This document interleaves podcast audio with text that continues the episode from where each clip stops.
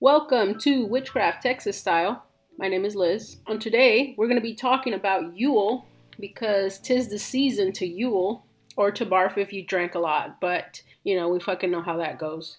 I did want to go ahead and take a little bit of time just to go ahead and discuss, have some really good news, something that I am completely honored to do. Like it just came out of nowhere, and I'm completely excited. So I felt inspired to go ahead and record a show on Yule and to give you these big news. Uh, actually, going to be a speaker at the Austin Pagan Pride Day on November the 19th of 2022. I'm going to be, it looks like, in the Butterfly Bar and also, of course, under Witchcraft Texas style. I will be discussing online pagan communities. So if you have anything that you would like to for me to add in there, for me to talk about, you know, just message me, let me know through Facebook. Instagram, and I'm also on TikTok as well. November the 19th is the date. Keep it locked. November the 19th at from 10 a.m. to 4 p.m. and it's going to be the Vortex in Austin, Texas. And I think it's the Vortex on Manor, if I'm not mistaken. Going ahead and jumping in now on today and what we're discussing uh, Yule. Yule, Yule, Yule, Yule, Yule, Yule, Yule. I usually go ahead and celebrate Yule on December the 1st that's when we start putting up the Christmas tree. I'm sorry, not Christmas tree. I have to learn currently in process of learning my proper terms for myself, which have to do with like when you know when we talk about traditions and what we're doing. It's been I was raised Catholic, so part of being Catholic was learning to say Christmas and or what other people call it, which is Christmas. I learned how to say that growing up. So now, as I've gotten older, of course, you know, I am more free to celebrate as I wish and how I feel comfortable. And that is to celebrate Yule. Our celebration usually starts here at home on December the 1st. Now, there was one part of Christmas uh, that we did keep, which is Santa Claus. There was. Uh, a little bit of information that I was looking up in regards to Christmas versus Yule. And I actually found out that a lot of people consider Father Christmas to be Odin. I had no idea. It does make a lot of sense for people to consider Father Christmas, aka Saint Nicholas, as Odin, as to you do, you know, give offerings to him because he is Father Christmas, Father Yule, so I didn't know that. That's a completely new thing. So, anyway, as of December the 1st is when we start celebrating. We start getting all things ready until December the 21st to, you know, exchange gifts and, you know, uh, spend time with our families, of course, spend time together. It is a tradition. You can't celebrate alone. The only thing is that it's a one of those traditions that you want to go ahead and celebrate with family. It's not forced to, but I do believe that I've gotten to know myself a little bit more, and I feel like celebrating with family is important. If not your immediate family, maybe your distant family or adopted family. It doesn't matter. It's still family one way or another. There is the Yule log. The Yule log has been used in different ways. I do know that there is a dessert which is Yule log, and it's actually, you know, it's a log with delicious treats inside and chocolate. And maybe you wanted to make it with cream cheese. I don't know. Maybe you wanted to make it a red velvet log. It's all good though. But the Yule log, and actually what it is, is an actual log. It was supposed to be a tree or the actual Yule tree that was burnt through the fire for 12 days. And in those times, it was it just made more sense to do it that way because obviously, you know, firewood to keep warm. But now that we've modernized our life a little bit more and things are different, it's not the same. So that whole burning a log or burning wood for 12 days straight doesn't really apply to us anymore. So what we do now is that we go ahead and what we do now is that we have like a log and put candles on it because you're inside now. So you're inside of apartments, you're inside of houses. I mean, if you have large property, of course, go ahead, do Yule log, wrap some cinnamon on there, a lot of traditional. Of course, the Yule log, you want to wrap around the cinnamon, things to make it better. For you to add cinnamon, cinnamon is abundance.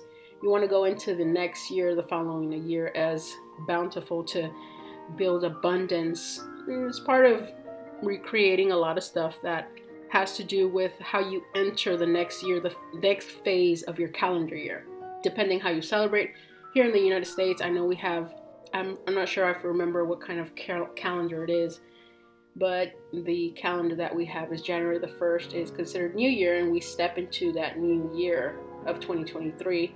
And I know a lot of people get like, oh, you know, what are the points of resolutions and all this stuff.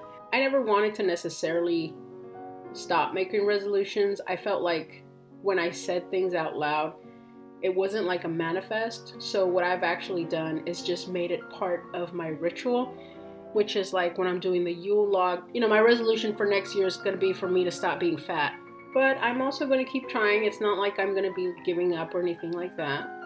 The thing is for me that rituals are important because it makes me feel that I've actually put in my energy into that work that I'm manifesting what I need to go and to move on into that next year. Like, I want to go ahead and step in. Like, see, I'm just doing it right now. I can literally feel myself putting energy and manifestation into the next year. Anywho, I'm going to stop. I'm going to save that energy for Yule, for my Yule log.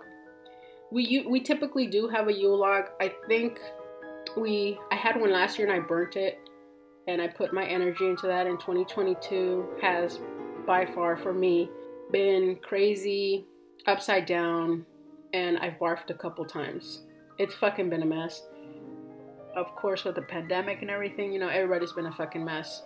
But hey, if you haven't been a mess, you know, great for you. You know, I wish I was in that position, but for me, it's been a fucking mess. There is the Yule tree also. The Yule tree is, it's the same tree uh, everyone has it. We all go ahead and put up our Christmas tree. I believe we we typically do it after Thanksgiving. And that's typically been just because, you know, everyone works and sometimes you don't have time and you're exhausted and you're tired. In my experience, I always want to go ahead and put in more effort into doing these things. Um, sometimes I don't, and that really just falls on me. Um, honestly, I'm going to own that one because it's important to set time apart for yourself and for your family. I know there was a little bit something else that I read in regards to Yule, which is Heathen Yule versus Wicca Yule. Heathen Yule is more, I guess it would be more of like the original tradition of Yule and how everything was. It's where you you're gonna go ahead and do your offerings to Odin, Freya, and Njord. I personally think those are cool and wonderful, and I do believe in those as well. The Wiccan Yule, um, it has some of the same as the heathen. Like they're very similar. They differentiate each other quite a bit. It's kind of hard to put a label on the whole thing.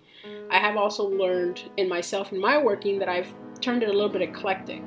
So I don't know if that means that by turning my practice eclectic, I feel like I am comfortable to not just follow one tradition, but to kind of evolve my spiritual path into something that adds to my life.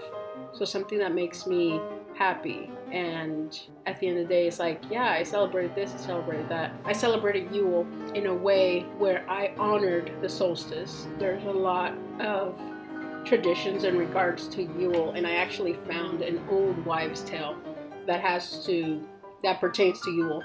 So this one says, uh, and I'm reading it from the book, from the Witch's Companion: The Essential Guide to Being a Witch by Soraya. Well, if I said it in my accent, it's Soraya in Spanish.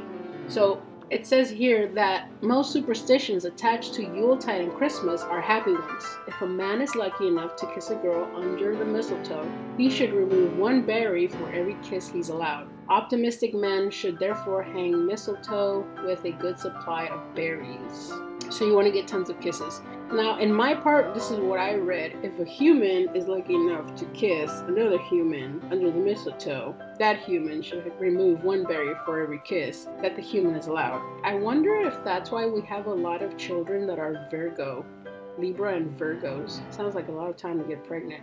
Or maybe Yule is actually a time for a lot of orgasming, you know, for heterosexual, homosexual couples. If a girl has not been kissed under the mistletoe over Yuletide, she can expect to remain single for at least a year and a day after. Wow. So if you're single and you haven't gotten kissed, it's Yule's fault. Like, not Yule, like your fault. Yeah, that would work too. It would be fucking Yule's. Like, you have to have good berries. I thought the guys were the ones that had the berries, but I guess it doesn't matter. Um, I guess if you have for at least one year and a day. Oh my fucking gosh. So, okay, I'm gonna move on because that's like, okay, that kind of makes me think to back in my days. Oh my goodness. There was that one tradition I had with my best friend where we went to his house and we like, I don't know if you guys have done it, but we had grapes. Like, I guess that's a thing. I wonder if grapes represented berries. I wonder if we weren't able to afford berries anymore, so we used fucking grapes. I don't know. Too much in the brain. Okay, so the next one. If you kiss someone under the mistletoe, you will remain on good ter- terms with them always and never quarrel. If you kiss someone under the mistletoe, you will remain on good terms with them always and never quarrel. So you mean all those fights that I had growing up could have been avoided if I just made out with him under a mistletoe? I mean, that makes sense on a whole lot of different levels. That's kind of like kiss me and I won't beat you up. Is that a thing in junior high school? Is that a thing in high school? I don't remember that. But that does make sense because I had a friend and he was really, he did kiss a lot of boys. Hmm. Let's see. If you want to guarantee weeks and weeks of happiness in the year to come, eat mince pies in as many houses as you can over Yuletide. Each mince pie eaten will bring a week of happiness in the coming year. All right. This one's easy. But it says you have to eat mince pies. So does that mean like you eat like multiple pies in each house? So you're going to be going around 52 houses to eat some mince pie. I think it's worth a shot, really. Because I am hungry all the time anyway. And eating mince pie, I'm alright with that. Throw in some, you know, potatoes on the side or something like that. I don't know how that would work. I think I would be really gassy. Okay, Next, in the days when it was customary to have a Yuletide log to burn at Christmas, it was thought to be lucky if a small piece of it was not burned and was saved for the following Christmas. That goes under, you know, consumption, don't waste it. There's a lot of things I do with that. I like that one. Under superstition held, it was unlucky for the Yuletide log to be touched by a woman with a flat foot or a man with a squint, motherfucker. I have flat feet. I burned last year's Yule log. I'm gonna have to get my wife to burn this year's Yule log because my fucking foot is flat as fuck. I mean, you're talking about some flat fucking feet. Fuck. No wonder I've been so unlucky I didn't win the HEB thing drawing.